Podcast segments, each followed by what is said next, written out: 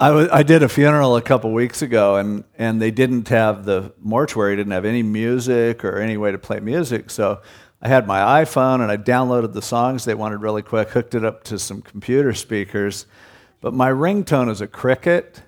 And right in the middle of the funeral, Anne was calling me. She forgot I was doing a memorial service and thought, wondered why I wasn't home. And so there was a cricket noise mixed with whatever song was playing. So I'm trying to remember to silence. well, the book of Luke. We're going to go through the Gospel of Luke beginning tonight. I'm so glad that you joined us. Um, I love the book of Luke. I, I specifically saved it for last in going through the Gospels. I mean, I love the Gospel of John for sure, but we've done Matthew back years ago after the book of Leviticus. Um, well, no, after Leviticus, we did the book of Hebrews because Hebrews goes really well with, with, um, with Leviticus. And then after Deuteronomy, we did the Gospel of Matthew because Matthew's referring a lot to um, the Pentateuch. And so we've, but we've done, and we did Mark fairly recently. The only books that we haven't yet done going through the Bible are Luke and Acts, which go together. They're both written by Luke. So we're going to go through those. And then we have, we're doing First Peter right now on Sunday morning. So we have 1st and 2nd Peter, 1st and 2nd and 3rd John, Jude, and Revelation. So we'll be finishing the Bible before you know it. And I will, I will, I feel like I can die in peace if, if I can say, hey, we've been all the way through the Bible. So it's taken eight years. It'll probably take another year or so, but, but uh, it's an accomplishment. But Luke is an awesome book. And in a lot of ways, uh, for a lot of reasons. It's one of my favorites, um, if not my favorite gospel. Luke was a doctor and a historian, and he was brilliant. Luke was probably perhaps the smartest guy that wrote any, any books of the, of the uh, New Testament for sure, maybe even the Old Testament. A legitimate scholar in every way, but also a physician and he wrote Luke and Acts, which means that he wrote more of the New Testament than anyone else other than Paul, and uh, which is pretty significant. Although I guess the Gospel of John, Revelation, 1st, 2nd, 3rd John are pretty close in the same number of chapters. But Luke um, traveled with Paul on his second and third missionary journey.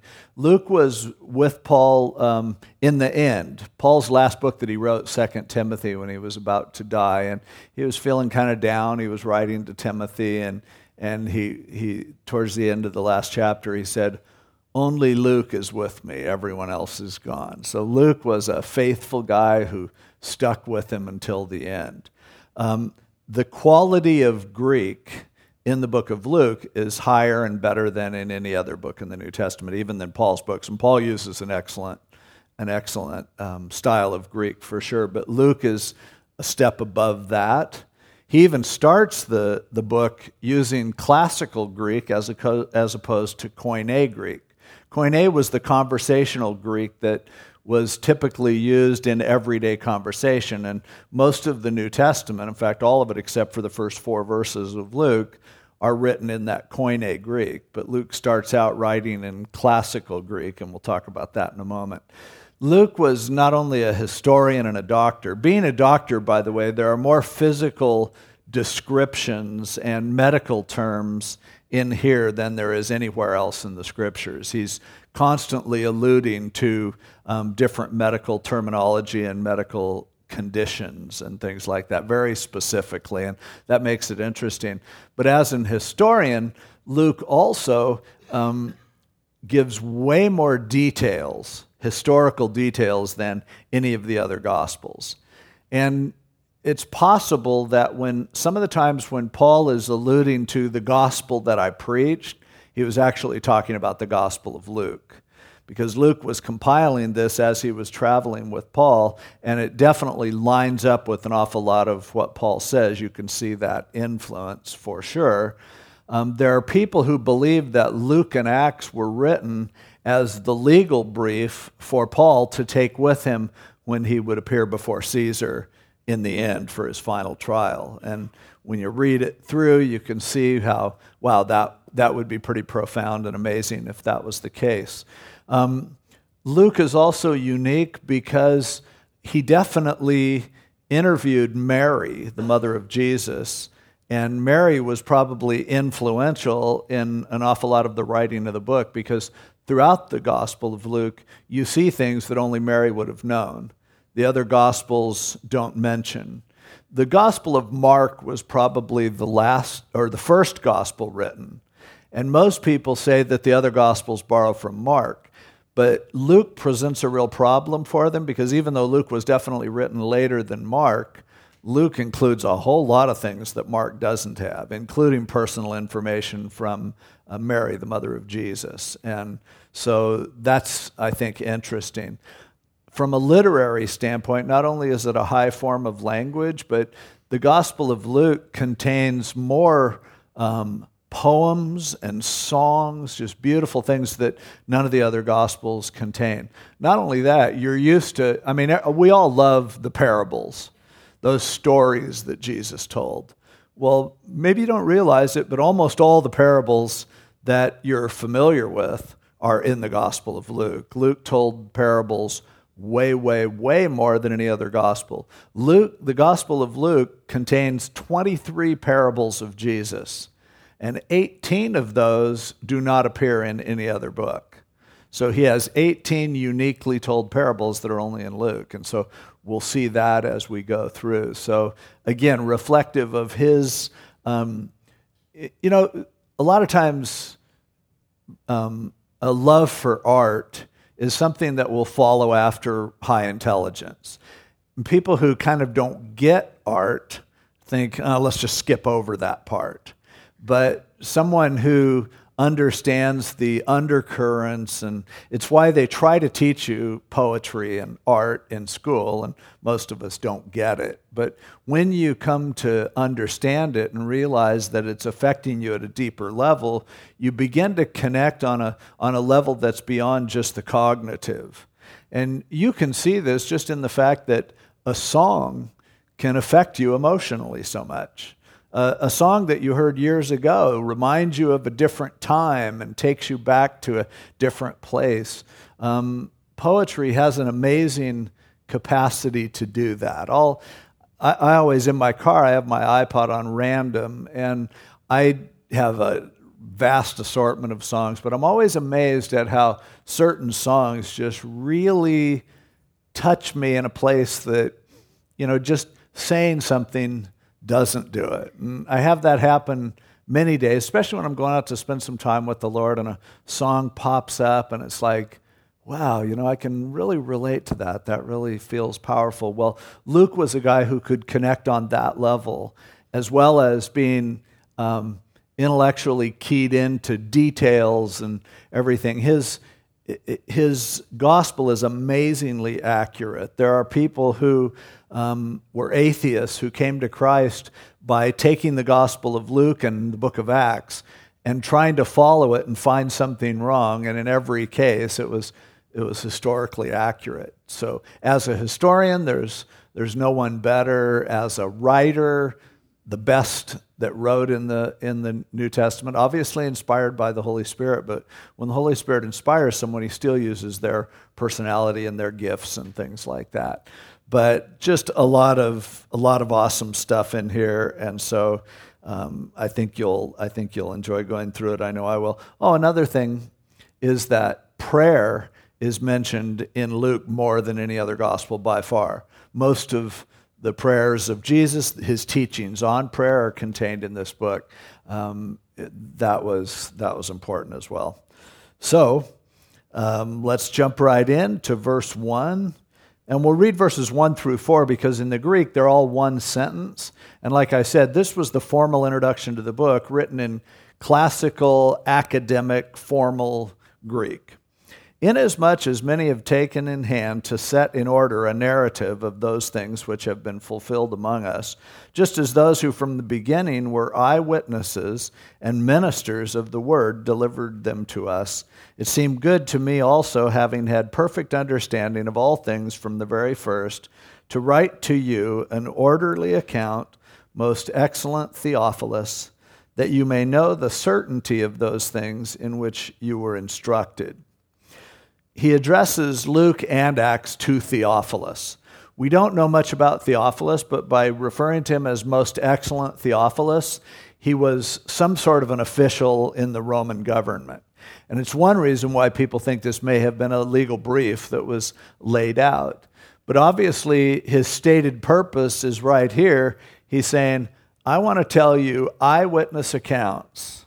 And that word for eyewitnesses is the word, the Greek word that means uh, to see, with the prefix auto, A U T O, which means something is in and of itself. And so auto opsomai is see for yourself. So he's saying the people who are who are the sources of this information, Luke himself probably was never exposed to seeing Jesus personally, but he spent years interviewing eyewitnesses, people who would see for themselves. And do, by the way, the word autopsy is the same transliterated word to see for yourself. And so he kind of did an autopsy on the story of Jesus and what had happened to present the evidence. And so eyewitnesses and those who are, as he says, ministers. That isn't the normal word that's used for ministers. This is a word that actually referred to somebody who was rowing in the bottom of the boat. It was the lowest form of servant. And so he said, you know, we're nothing special, he's saying, but I'm telling you, I know this is true. I've investigated it. You can, you can trust what I'm saying. And laying it out for Theophilus, that you may know this the certainty of these things to which you were instructed. So Luke is a great book to present evidence for Jesus being who he said he was and who we believe he is because he goes into great details. So now the first thing that he does as he shifts in verse 5 to the common language that he'll use throughout the rest of the book, um, he talks about the birth of, of John the Baptist. And this is something that the other gospels don't really contain. But it's really important because prophecies in the last book of the Old Testament, in Malachi, refer to John the Baptist. And so, where Luke is picking up the story is earlier than anyone else, any of the other Gospels, except for John, who starts in the beginning. But in terms of the story of Jesus, it picks up showing how, okay, when we left off in Malachi, this is what was happening. And now in Luke, here's the story. And so he says, There were in the days of Herod, the king of Judah. Now, this was Herod the Great. Um, he was responsible for building many of the great accomplishments there. Completely crazy guy, but this is while where he killed members of his own family and everything. But this was during his day that a certain priest named Zacharias of the division of Ab- Abijah, his wife was of the daughters of Aaron, and her name was Elizabeth. So they were both of the, of the um, priestly line. And notice the detail to make sure that that's documented. And they were both righteous before God. Nice thing to be said about you. Walking in all the commandments and ordinances of the Lord, blameless. But they had no child, which was a huge disgrace in those days, because Elizabeth was barren, and they were both well advanced in years. You couldn't even start functioning as a priest until you were 30, and he was way past that. So it was that while he was serving as priest before God in the order of his division, according to the custom of the priesthood, his lot fell to burn incense when he went into the temple of the Lord. So it was his turn to go and light the incense in the holy place in the temple. Now, that may not sound like a big deal, but that was the most honored thing for any priest to get to do, and that's why they cast lots. That was like a dice game kind of a thing that they did, or picking, choosing straws, in order to see who gets to do the incense. Now, at that time, there were, it's estimated that there were like 20,000 priests. So if you got to do the incense, it was probably the only time in your life that you would get to do it. It would be ex- an extreme honor to be able to do it. And so, um, but it was his turn. And so the whole multitude of the people were praying outside at the hour of incense because the incense was all about the prayers for the people. And so the people would gather around and be praying outside while one priest was in the holy place um, burning incense and praying to the Lord. And while he's in there, an angel of the Lord appeared to him standing on the right side of the altar of incense. You have to wonder if he thought, does this happen every time? Uh, but he, he felt the way most people would when they see an angel. When Zacharias saw him, he was troubled and fear fell upon him. But the angel, who we will find out later is Gabriel, the angel said to him, Don't be afraid, Zacharias, for your prayer is heard, and your wife Elizabeth will bear you a son, and you shall call his name John. Now, he probably wasn't praying for a son while he was there at the time praying at the altar of incense um, because normally those prayers would be for the people, not for yourself. And besides that, they were already so old that he didn't think that was a possibility. But Gabriel's referring to prayers that they had prayed years before. And it's interesting how, you know, prayer can be answered always in God's timing, not always in ours. But, uh, you know, be careful if you've prayed years ago to have a child and you haven't yet it could happen. it did for him. So he said, Your prayers were heard, and you're going to have a son named John, and he'll have joy and gladness, and many will rejoice at his birth, for he will be great in the sight of the Lord, and shall drink neither wine nor strong drink. He will also be filled with the Holy Spirit, even from his mother's womb. So they had a Nazarite vow um, you know about the Nazarite vow from Samson, who wasn't supposed to touch wine and who wasn't supposed to cut his hair. John the Baptist was one of only two people in the scriptures that took a Nazarite vow for life. Most people would take a Nazarite vow just for a, a month or you know a period of time, but he was told to have a Nazarite vow from birth. So he wouldn't cut his hair, he wouldn't drink wine, they pointed out. But he was filled with the Spirit from the moment he was conceived, which is pretty amazing, too.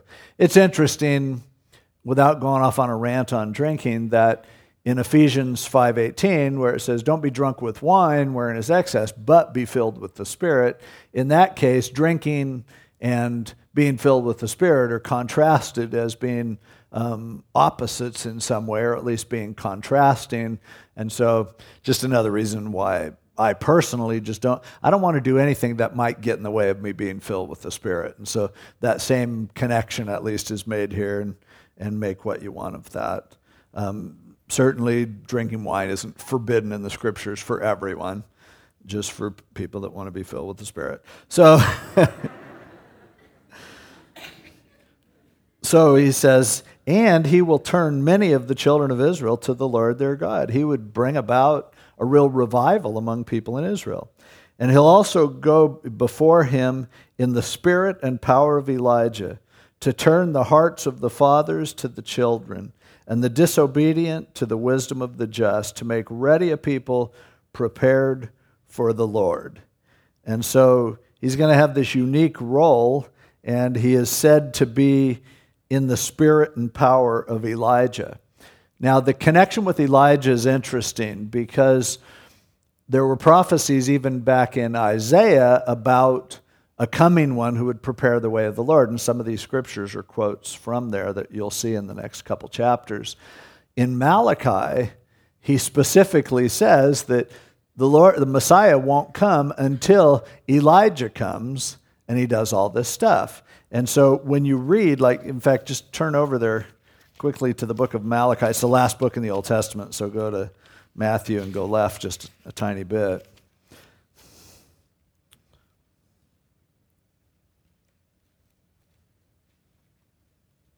And look at the last um, two verses of Malachi, chapter 4.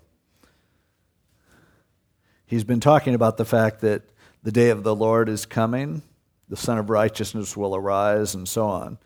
And now he says, verse 5 Behold, I will send you Elijah the prophet before the coming of the great and dreadful day of the Lord, and he will turn the hearts of the fathers to the children, and the hearts of the children to their fathers, lest I come and strike the earth with a curse. And so he is here saying, um, you know, that, uh, that Elijah is going to come before the second coming. Now, this is why people who saw him and doing what he was doing, and they thought he is Elijah. Now, in John's gospel, John the Baptist denied being Elijah. He said, I'm not Elijah.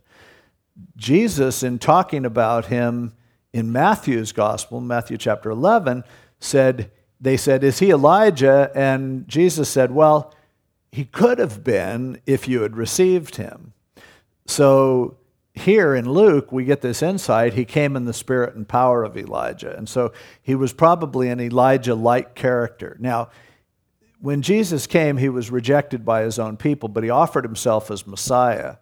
This gets into interesting trips when you start thinking about the possibilities of, you know, if he came unto his own and his own received him not, so that this ended up happening, he was rejected. What if they had accepted Jesus as the Messiah? And Jesus seems to have said that in Matthew that if they had accepted him as the Messiah and embraced him as the Messiah, then John the Baptist could have been a complete fulfillment of Malachi, and Jesus, who still would have had to have died because that was prophesied, but he could have entered into his kingdom right then without a couple thousand year delay. So that's at least a possibility. It's interesting. But he wasn't Elijah, but he came in the spirit and power of Elijah, the same, had a similar kind of ministry. Um, Elijah showed up on, on the Mount of Transfiguration much later than this. And so if John the Baptist was Elijah, that would have been a good trick. Um, I believe that Elijah is, I believe that Moses and Elijah are going to show up during the tribulation period as the two witnesses. I can't say it 100%. There are different people who have different theories. Almost everyone believes that Elijah is one of the witnesses. So, um, you know, but just between us, Moses is the other one. Um, so that's just a little snippet on, you know, John the Baptist. And this is a comment that we get that we don't have anywhere else. Zacharias said to the angel, How shall I know this? Uh, Zacharias, you're in the holy place and an angel shows up. And he knows that you prayed for a kid and don't have one. And he tells you your wife's going to be pregnant. You're asking for a miracle, but he does. He said, I'm an old man. My wife's well advanced in years. And the angel answered and said to him, Well, I'm just not anybody. I'm Gabriel, who stands in the presence of God and was sent to speak to you and bring you these glad tidings. Glad you're happy.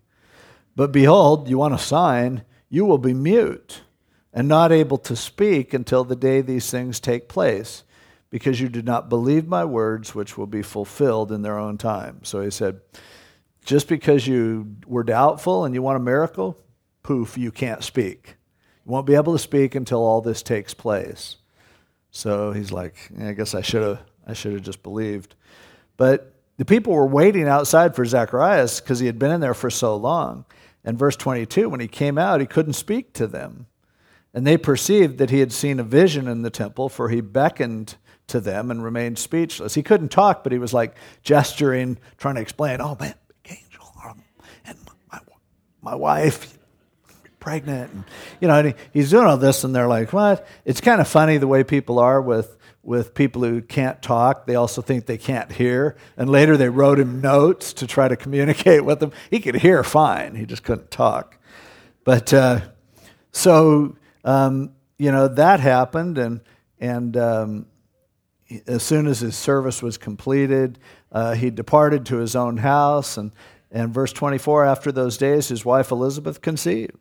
So she wasn't even pregnant at the time. So somehow he had to communicate something to his old wife that, because uh, this wasn't an immaculate conception. So imagine trying to convince someone of that when you can't speak but I give him props. And she hid herself five months, saying, Thus the Lord has dealt with me in the days when he looked on me to take away my reproach among the people. So she was pregnant, but she kind of hid out because she's like, How do you explain this? She might have been, you know, in her 80s and she's pregnant, and she's just like, Wow. But she was just joyous that God had done this. Now, in the sixth month, now also remember, Luke's a doctor. Nobody else is talking about which trimester they're in or how pregnant was she. And, and a lot of people in those days wouldn't even be aware of those kinds of details of exactly how long a gestation period would be. I, I, hear pastors today even who seem not to know. I heard a pastor who said that you know a woman in his church was ten months pregnant, and they were praying that, and I'm like, uh, excuse me, but but he, he uh, you know, so she was kind of hiding out. In the sixth month, Gabriel was sent by God to a city of Galilee named Nazareth. Now they lived. Zacharias and Elizabeth lived down in Jerusalem because he worked in the temple. Nazareth is 80 miles north, and that's up near the Sea of Galilee in the northern part of Israel. This is where Mary and Joseph lived. And so now it's going to bring in, well, she's pregnant, now it's going to bring in what happened with them. And it came to a virgin, and he mentions that she's a virgin several times, and that word in the Greek can only reference a virgin. And in case you, you doubt it, later on she says, how could I be pregnant? Verse 34, because I don't know a man. In other words, clearly she was a virgin. If somebody doesn't believe in the virgin birth, they don't believe the Gospel of Luke. Again, the most scientific gospel that we have. Her name was Mary, and having come in, the angel said to her, Rejoice, highly favored one. The Lord is with you. Blessed are you among women. A pretty cool thing to say, you know, and one thing that we as Protestants sometimes mess up is because of some of the Mariolatry that's involved at times in, the Catholic Church, we tend to go overboard the other way. Now, Mary is never seen as a co-redemptrix. She didn't die for us. She couldn't. She was not immaculately conceived. She was not perpetually a virgin. None of those things are taught in Scripture. But she was one special woman. No one no woman ever was more special than she was. And for Gabriel to come in and talk to you like this, I think we should have a we could learn something but from those who respect her and honor her and and we certainly should. She was an amazing girl. Imagine being a little teenager and having you know an angel come and tell you you're going to be pregnant, having to live with the shame of that your whole life because nobody else believed the virgin story. And uh, faithful to the end, there at the cross when Jesus died, there after he rose. And so um, Mary was, was a very special woman. And when she saw him, she was troubled at his saying and considered what manner of greeting this was. And the angel said to her, Don't be afraid, Mary, for you have found favor with God, and behold, you will conceive in your womb and bring forth a son, and shall call his name Jesus. He will be great, and he will be called the Son of the Highest and the Lord God will give him the throne of his father David, and he will reign over the house of Jacob forever, and of his kingdom there will be no end. That's a lot to drop on a little girl. Hey, all this is going to happen. You're going to have a baby without ever having relations with anybody, and he's going to rule on the throne of David forever. Pretty, pretty cool. And Mary said to the angel, Are you kidding me? How can this be, since I don't know a man? And the angel answered and said to her, The Holy Spirit will come upon you, and the power of the highest will overshadow you. Therefore, also, that Holy One who is to be born will be called the Son of God. Clearly, not teaching that, well, in a spiritual way, you know, you're going to have relations with Joseph or you're going to have relations with somebody else and God's going to do kind of a cool thing and it's going to be almost as if he's a son of God. No, clearly, no, this is going to be something that God does in you and he's the son of God. He won't be Joseph's son. And so the angel answered and said to her, The Holy Spirit will come upon you. Now, indeed, Elizabeth your relative, verse 36, has also conceived a son in her old age. And this is now six month for her, who was called barren. Nobody else knew about it. For with God, nothing will be impossible. Keep that verse in the back of your mind. Believing anything about what the Bible says is not a problem when you understand that simple statement that Gabriel made with God, everything is possible. Anything that we pray for. With God, nothing is impossible. It's God we're talking about. Then Mary said, Behold, the maidservant of the Lord, let it be to me according to your word. And the angel disappeared. Gabriel left. Again, what faith. You can see why people held her in high regard. She goes, and, and we should all say this to the Lord Behold, we're your servant. Let it be to me according to your word. Whatever, God, you want to do is fine with me. Great example. So then, in the next few verses, um, Mary goes to visit Elizabeth, went into the hill country to a city of Judah, and entered the house of Zacharias, greeted Elizabeth. And when Elizabeth heard that Mary was out there, the baby, John the Baptist, leaped in her womb. And Elizabeth was filled with the Holy Spirit. And she prophesied this. She spoke out with a loud voice and said, Blessed are you among women, and blessed is the fruit of your womb. But why is this granted to me that the mother of my Lord should come to me? For indeed, as soon as the voice of your greeting sounded in my ears, the babe leaped in my womb for joy. Blessed is she who believed, for there will be a fulfillment of those things which were told her from the Lord. I'm sure that helped Mary when Elizabeth came up with that. But here, and we see the Holy Spirit a lot in, the, in Luke and Acts for sure. And he understood the power of the Holy Spirit because he came along after the Holy Spirit had been given. And so, but here, Mary had shared with him, and perhaps even Elizabeth, feeling just the Spirit coming upon her and her saying this that she didn't even know what it was. And Mary just going, wow, that's amazing. And Mary then has a prophecy of her own. And here's the song that she just spontaneously delivered. And it's a beautiful uh, song, and you can um, read over that on your own. I don't want to read all the way through it, but she says, My soul magnifies the Lord, my spirit has rejoiced in God my Savior, for he has regarded the lowly state of his maidservant.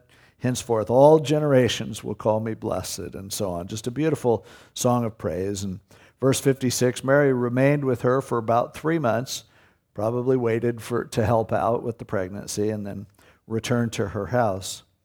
Now, Elizabeth's full time came for her to be delivered, and she brought forth a son. When the neighbors heard how God had shown mercy to her, they rejoiced with her, as had been prophesied. And so on the eighth day, they came to circumcise John the Baptist. That's what they would do. And that's when they would name the child, a son, would be on the eighth day. And so they said, you know, what are you going to name him? Let's call him Zacharias. Name him after his dad.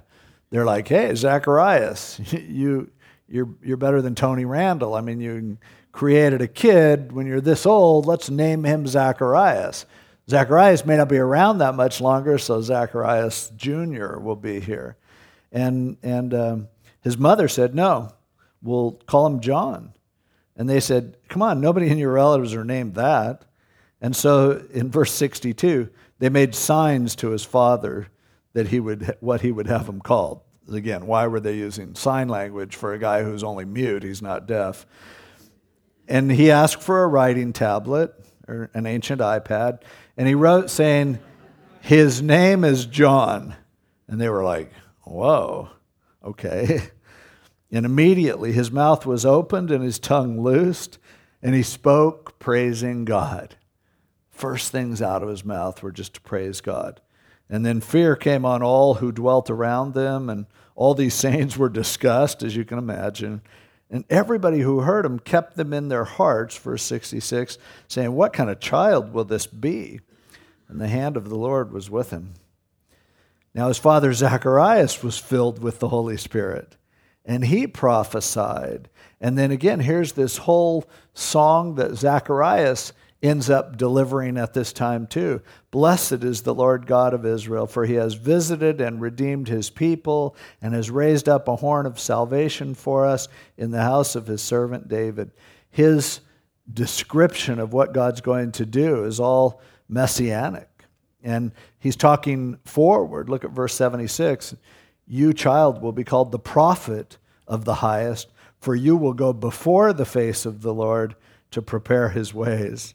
Um, uh, really an amazing prophecy that happened just boom when John the Baptist was born. And just beautiful linguistically, it's, it's gorgeous. It's beautiful in English. It's even more amazing in the original language. So, verse 80 the child grew and became strong in spirit. and was in the deserts till the day of his manifestation to Israel. Now, John the Baptist ordinarily would have been a priest, but he rejected the priesthood in order to go out in the desert, fulfill his Nazarite vow, and to preach. And so we'll see that coming up here. Now it shifts um, because Luke is keeping chronology right. In chapter 2, he talks about the birth of Christ. And it came to pass in those days that a decree went out from Caesar Augustus that all the world should be registered. All the known world, really, is what that means. This census first took place while Quirinius, or Cyrenius, was governing Syria. So all went to be registered, everyone to his own city. Now, Caesar Augustus was the successor, he, he was actually the adopted son of Julius Caesar. He was his great nephew. Um, his, his name actually was Octavius, and he took the name Caesar. Caesar's the title of his job, and instead of being Caesar Octavius, although sometimes he's called that, he called himself Caesar Augustus. The word Augustus means revered, honored, treasured. Before that time, and all during the time of Julius Caesar and guys before him, Rome was very proudly a republic. It wasn't about the ruler, it was about the people. And the ruler was simply a servant of the people, a representative of the people. Caesar Augustus, Octavius, comes along and he says, I am august. I am revered, honored, basically claiming divine right, claiming deity for himself, wanting to be worshiped. And he was a real um, loser in a lot of ways.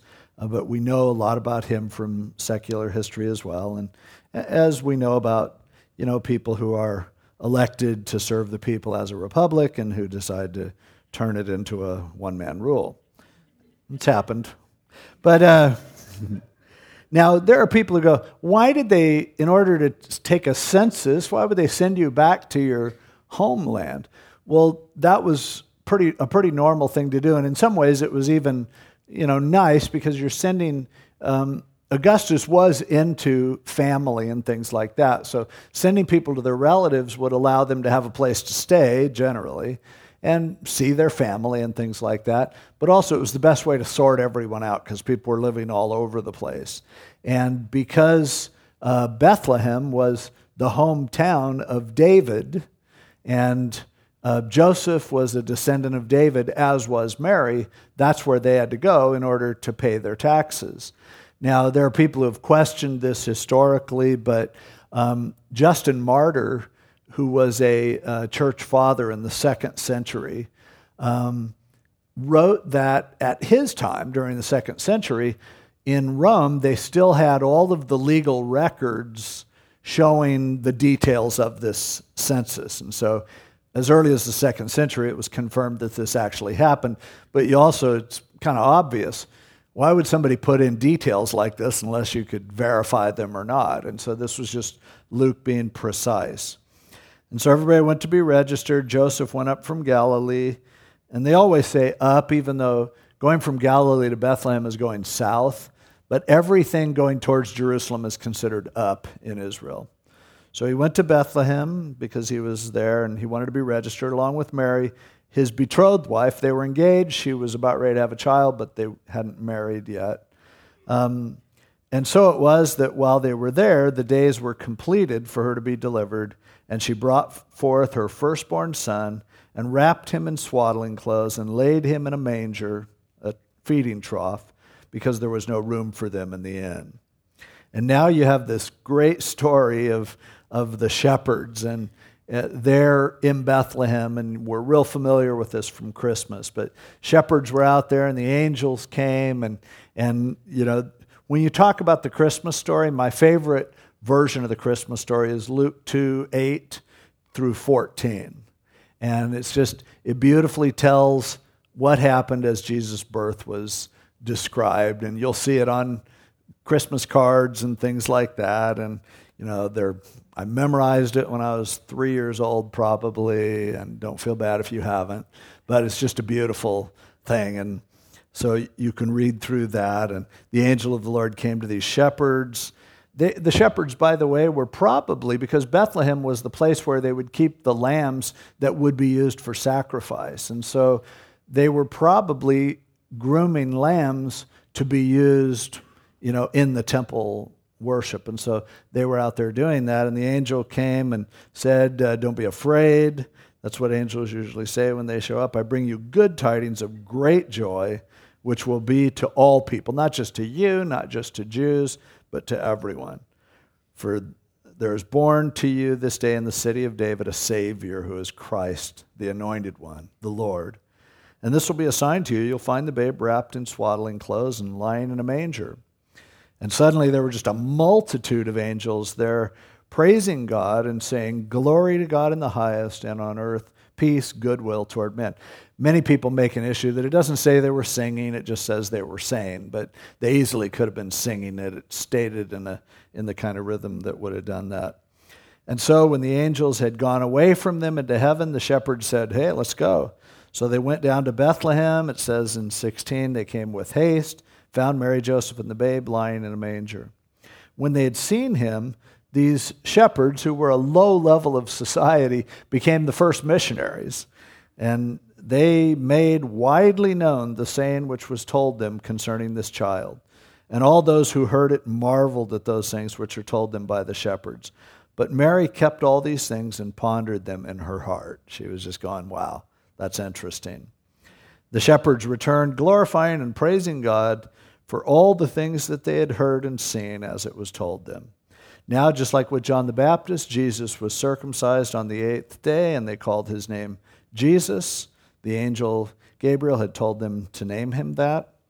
Now, um, you, you're also told in one of the other Gospels that Joseph was told about Jesus being born and that his name would be called Emmanuel or God with us. But that was just a part of a title that he was. The word Jesus means Jehovah is salvation. The word sozo for salvation and the J-E or the yeah, yeah from Yahweh or Jehovah. And so um, he wasn't named Emmanuel, but he was called Emmanuel because he certainly was God with us, and meaning essentially the same thing. And so uh, now, when the days of her purification, so he was circumcised and she was went through the rites of purification, and then they brought him to Jerusalem in order to present him to the Lord. And it was, and it says, uh, verse 23 quotes that every male who opens the womb shall be called holy to the Lord. That means the first child that's born is dedicated according to Deuteronomy in a special way. Hey, our first kid, you take him there. This is where we end up getting the rite of baby dedication, really, is from this tradition. We want to dedicate all our kids to the Lord, though. And so they came to offer a sacrifice according to what Deuteronomy says, and they brought a pair of turtle doves or two young pigeons, which you would normally bring a lamb, but if you were poor, you could bring a couple birds. So this shows that Mary and Joseph were poor. And there in Jerusalem was a man named Simeon, and this is an interesting story that no one else really records, but no doubt Luke had the opportunity to interview people who witnessed, or Mary told Luke about this. Um, this guy Simeon was just and devout, and he was waiting for the consolation of Israel, waiting for the Messiah. And the Holy Spirit was upon him. And it had been revealed to him by the Holy Spirit. Notice how many times the Holy Spirit's mentioned that he would not see death before he had seen the Lord's Christ. That's amazing. That the Holy Spirit had told Simeon, You're an old dude, but you're not going to die until you see the Messiah. And so he came by the Spirit. He didn't just decide to do it, the Spirit led him into the temple. And when the parents brought in the child Jesus to do for him according to the custom of the law, and there were tons of couples with tons of babies, Simeon went over and took Jesus up in his arms and blessed God and said, Lord, and now here's another poem that was written by Simeon Lord, now you are letting your servant depart in peace according to your word. I can die now. For my eyes have seen your salvation, which you have prepared before the face of all peoples, a light to bring revelation to the Gentiles and the glory of your people Israel. He goes, I've seen it now, and you can take me.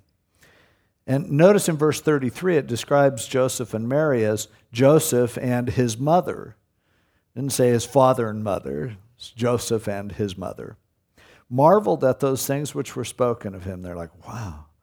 Simeon blessed them and said to Mary, his mother, Behold, this child is destined for the fall and rising of many in Israel. And in fact, he would be either what brings you down or what lifts you up. And he has been the fall and rise of everyone ever since. Your whole life hinges on what you do with Jesus. And so some people stumbled on him, rejected him, other people met him and were lifted up and saved by him. But he says he'll, he'll be the rise and fall. And, um, and for a sign which will be spoken, because uh, be spoken against. There will be people who are going to reject him. And yes, a sword will pierce through your own soul also, that the thoughts of many hearts may be revealed. He said, Mary, good news and bad news. Good news is this kid is going to change the world. The bad news is it's going to break your heart when you see what they do to him. And a grim but important warning because the Holy Spirit was revealing to Simeon now something that no one had ever grasped before that the idea that Messiah would come and suffer and die and yet save the world and be glorified. And so, you know, again, just beautiful, insightful things that he lays out here. There's another lady, Anna, who was very old, and she was the daughter of Phanuel of the tribe of Asher. Just an interesting thing, all these details.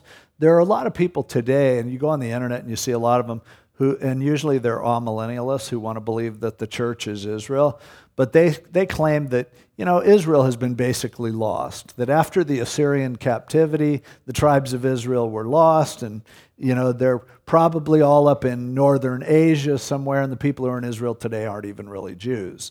Um, certainly not true, but here is someone after that time who knew that she was of the tribe of Asher. So the meticulous detail that Luke provides is interesting. She was of great age, although when you're this old, calling it great, I'm not sure. to me, a great age is when you're younger. But she had lived with a husband seven years from her virginity. So she got married. Generally, then they would marry when they're teenagers. And she had been married for seven years, and then her husband died. And she had been a widow now for 84 years. So she's up close to 100 years old, at least. And so, um, but she never left the temple and served God with fastings and prayer night and day. And coming in that instant, she gave thanks to the Lord and spoke of him to all those who looked for redemption in Jerusalem. She realized too that, wow, this is special. And so when they had performed everything according to the law of the Lord, they returned to Galilee, to their own city, Nazareth. And the child grew and became strong in spirit, just like John the Baptist had, filled with wisdom, and the grace of God was upon him. And so like John the Baptist, special, unique, but even much more so. So, they, so he was born in Bethlehem. They took him down after eight days, circumcised him, took him to Jerusalem, which is south of Bethlehem. And then it tells, well, later on they ended up back in Nazareth, up in the Galilee region. We do know from the other accounts that for a period of time, in order to escape Herod, they went down into Egypt for a while later on, they ended up back at their home in Nazareth. If you're wondering where the wise men are, they came along much later, probably when Jesus was a toddler in Nazareth back at their house. Um, wasn't they weren't at the manger for sure. Um, so now it says tells this other story that you're familiar with. Every year they would go up for the feast of Passover to Jerusalem, and so when Jesus was 12 years old, time for his bar mitzvah, he went up to Jerusalem according to the custom of the feast. And so they did all that, and Jesus was hanging around in Jerusalem, and the whole family was heading back to Nazareth, and nobody said, Hey, where's Jesus? You know how that goes. A lot of people are traveling, it's easy to leave someone behind. We used to, when our kids were small, we would leave them at church regularly because Ann thought I had them, I thought she had them, and they were dinking around somewhere. And so yeah, that kind of happened, although this is kind of bad because they got a day away before they realized, hey, wait, where's Jesus? I mean, the kid's kind of special. Where is he? And by the time they got to him, he had been there for three days, verse 46 says. They found him in the temple, sitting in the midst of the teachers, listening to them and asking them questions, and they were astonished at his understanding and his answers. And so they're like amazed, What are you doing here? And, and Mary said to him, Son, why have you done this to us? Look, your father and I have sought you anxiously. Notice she calls Joseph father, you know, your father, because obviously she's in front of all these religious, righteous people, and so she's just trying to make this problem go away. But look what Jesus said Why did you seek me? Did you not know that I must be about my father's business? See the contrast? He's not my father, although Jesus would honor Joseph and work as a carpenter until he was 30 and start his ministry. But here he's gone, I'm 12 years old, but I know who my father is, and I'm doing his business. And everyone was amazed. They didn't understand the statement which he spoke to them. They were like, huh? And then he went down and came to Nazareth and was subject to them. He had this incredible knowledge and he had this power, and we don't know much about what he did as a kid. And there's a lot of phony stories about him healing little birds and, and playing tricks on his friends and everything, but um, probably not true. But he was subject to them, or he submitted to them, he obeyed them, he, he let them lead him and teach him. But his mother kept all these things in her heart. She's like, whoa, this is amazing. And verse 52 is really the most thing we know about Jesus growing up. It says that he increased in wisdom, grew intellectually, stature, he developed physically, and in favor with God. Um, spiritually, he grew, which is an amazing thing to think about, and favor with men. He grew socially. And this is a pretty good outline of what maturity is growing in wisdom, growing in stature, growing in favor with God, and growing in favor with men. And Jesus had to grow just like everyone else. Um, he wanted to experience everything that we had experienced. So, though he was ahead of everyone else, probably in, in all these categories, yet he learned what it was to, to grow into the ministry that, that God had for him.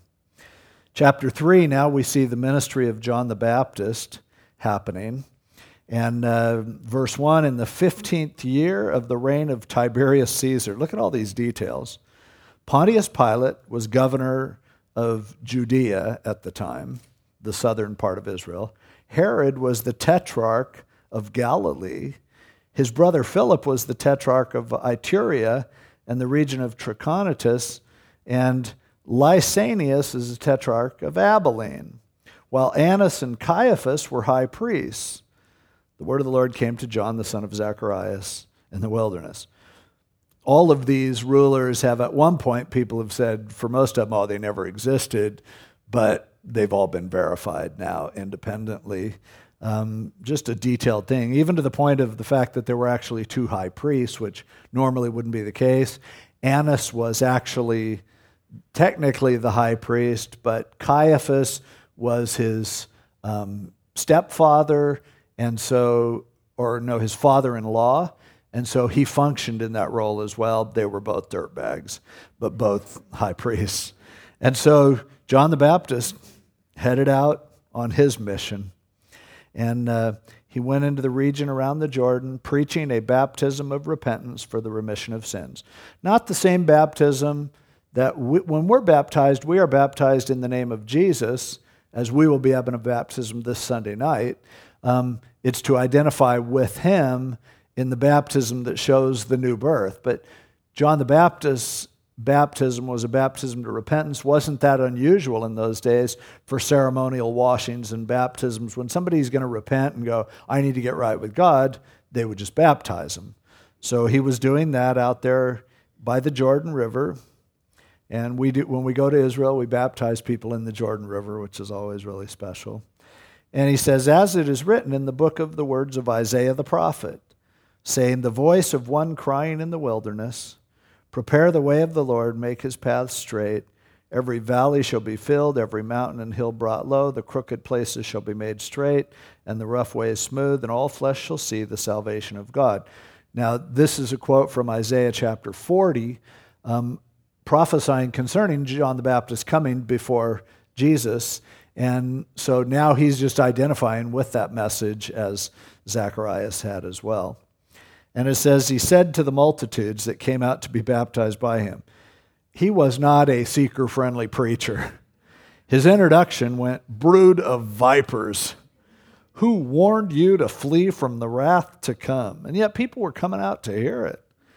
Therefore, bear fruits worthy of repentance. He goes, Don't just come out here and get baptized and say you repent. How about showing it with the way you live your life? And, and uh, don't begin to say to yourselves, We have Abraham as our father.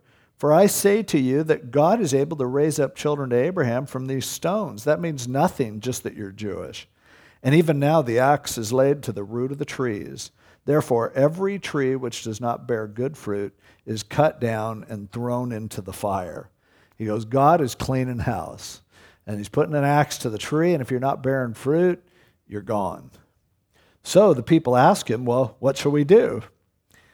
And he answered and said to them, Okay, you want to know what you should do? What does repentance look like? He who has two tunics, let him give to him who has none.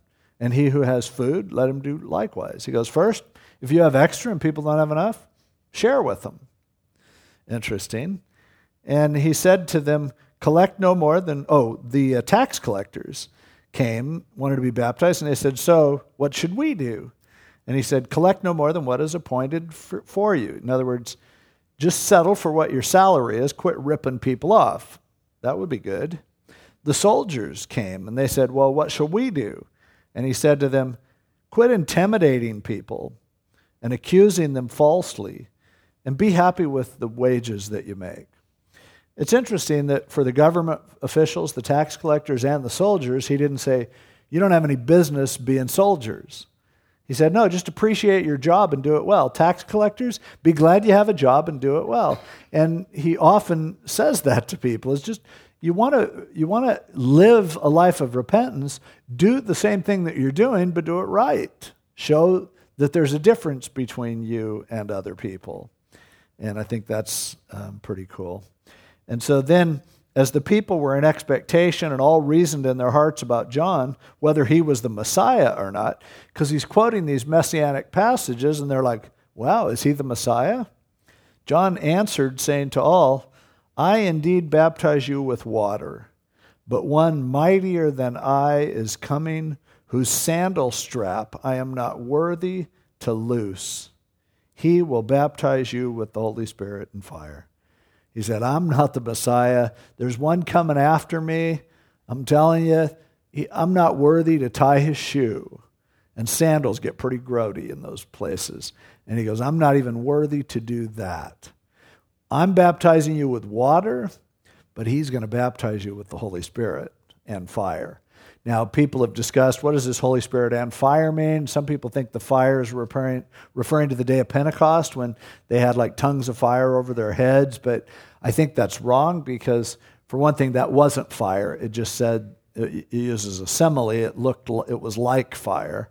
Um, but secondly, in the context, now he begins to talk about the judgment that Jesus Christ will do at his second coming. And so, no doubt, the fire that he's talking about, he's saying he's going to baptize you with the Holy Ghost and start the church, but he's also going to return and destroy everyone who has rejected against him because he says his winnowing fan is in his hand and he will thoroughly clean out his threshing floor and gather the wheat into his barn, but the chaff he will burn with unquenchable fire. This guy was a hellfire and brimstone preacher for sure. And with many other exhortations, he preached to the people. And we'll find out later Herod had problems with him. Notices here the details. Herod the Tetrarch, being rebuked by him concerning Herodias, his brother Philip's wife, Herod had married his brother's wife, Herodias. And apparently, um, John the Baptist had just called him on it. And for all the evils which Herod had done, so John the Baptist wasn't pulling any punches, also added this, above all, that he shut John up in prison. So he ends up imprisoning John, and later you remember the story about um, the daughter of Herodias um, asking for the head of John the Baptist and him being killed, which then started the ministry of Jesus. But now he mentions quickly the baptism of Jesus in verse 21. When all the people were baptized, it came to pass that Jesus also was baptized. And while he prayed, the heaven was opened, and the Holy Spirit descended in bodily form like a dove upon him. And a voice came from heaven which said, You are my beloved Son, in you I am well pleased. So Jesus was identifying with all the people by being baptized. He didn't need to repent of anything. Baptism isn't only about repentance, although it is about repentance. It is also about the death and resurrection of Jesus Christ. It's also about identifying with the people of God. And so, for those reasons, Jesus was baptized, and it identified him as the one that John had been talking about. And so, um, we see that the Holy Spirit coming and ascending, and the voice of the Father saying, You're my beloved Son. So you have the Trinity um, active there in, in that one event. And this is also the gospel that tells us Jesus was praying while he was being baptized.